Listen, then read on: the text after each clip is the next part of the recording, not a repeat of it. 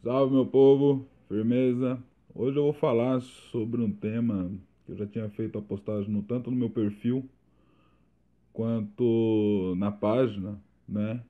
Sobre a gente extinguir as federações de Umbanda. Algumas pessoas ficaram bravinhas comigo, mas enfim. Mas antes de eu tratar desse assunto, se inscreva no canal, deixa seu like, ativa o sininho aí, entendeu? Que a gente precisa crescer também e expandir as ideias. Então, esse negócio de federação é porque as pessoas entendem somente esse modelo, né? É a federação de Umbanda que protege, né? O ritual da Umbanda e tal, que não sei o que, mas a grosso modo elas não servem para nada, né? É, agora o Edir Macedo vai lançar o livro novamente que denigre, né? É, essa palavra denigre eu não deveria ter usado, porque ela tem uma conotação ruim, mas é, que acaba demonizando é, ainda mais a religião, né? Pra, mas assim, vindo dele a gente não espera outra coisa. E o que, que essas federações de Umbanda deveriam fazer? Elas não são capazes de deter esse livro. Um exemplo que eu estou dando de tudo que as federações podem fazer. Mas elas têm o poder de pressionar o executivo para que é, não seja liberado esse livro. Mas enfim, isso também não está acontecendo. Ah, a intolerância religiosa no Brasil vem aumentando absurdamente, né? principalmente no estado do Rio de Janeiro. As federações de Umbanda também não estão fazendo nem no Rio, que é o caso mais complicado, nem no estado de São Paulo, Minas e Norte, Norte e Nordeste. Você todo dia você está vendo isso no, no Facebook ou né, nos sites, é, fora as outras coisas, né? É, você paga, quem é federado paga aquilo lá para ter alguns benefícios, tem algumas coisas lá, mas a grosso modo a maioria das coisas vocês conseguem sem ser federado. Só que eles não contam isso para vocês, porque senão vocês deixam de pagar eles. Qual que é a minha proposta? Minha proposta para trocar esses modelos antigos, arcaicos e que podem ser extintos são modelos por um modelo chamado coletivo umbandista. O que são um coletivo de umbandista? É um coletivo de pessoas que estão atrás da mesma ideia, que se juntam, né? formalizam isso. Não tem é, uma hierarquia. Todo mundo decide o que vai ser feito e como é que vai ser feito através de assembleias. As assembleias são registradas em atas e essas atas têm valor jurídico. Né? E esse coletivo também tem o mesmo valor é, que uma federação de umbanda.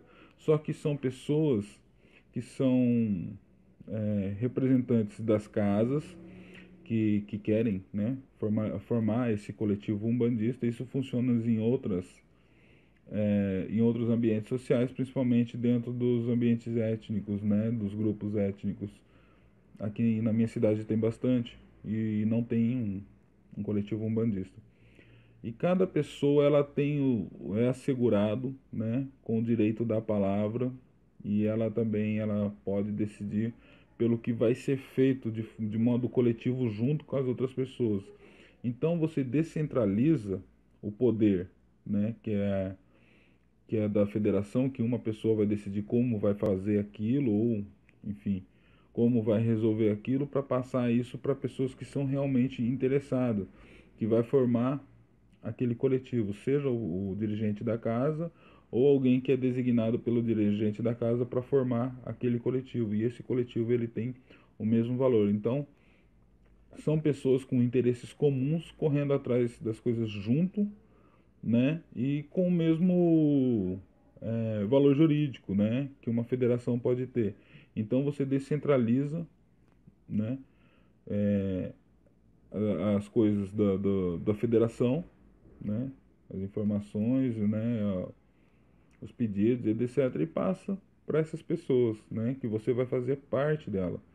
Então isso é um outro modelo, né, uma outra proposta e tem dado muito certos em, é, em outros grupos, né?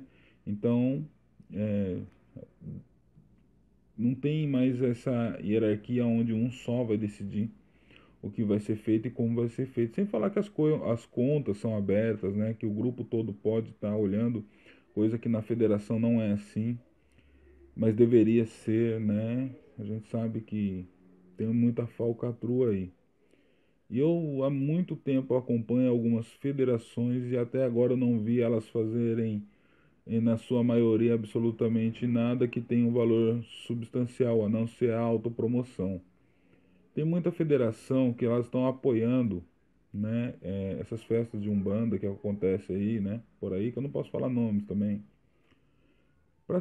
para promover o evento, se promover e ganhar dinheiro, mais dinheiro ainda com esses eventos. Aí fica lá promovendo Pai de Santo, Mãe de Santo, ou esses cantores de Umbanda, pops aí, né, e cobrando absurdos para expositores e etc. E só para ganhar dinheiro mesmo. E eles levam o nome da federação, né, que eles representam lá. Na, sua, na, sua, na grande maioria das vezes é isso que eles estão fazendo. Enfim, tem que tirar, tem que acabar com isso e trazer isso para um coletivo, onde todas as decisões são tomadas de acordo com os interesses de todos e não com o interesse de um. Né? Mas enfim, essa é só mais ideia, esse é um modelo mais novo, as federações estão aí desde 1930, 34, não sei, não lembro ao certo.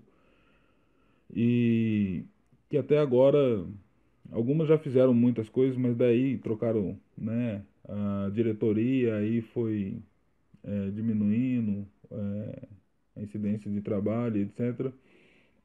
E com isso ficou nada, né? Não serve para nada. Mas enfim, a ideia é essa. Vamos trocar isso aí, vamos pensar diferente, vamos sair da caixinha. Há muito tempo a Umbanda está fazendo a mesma coisa sempre e a gente tem que trocar isso aí.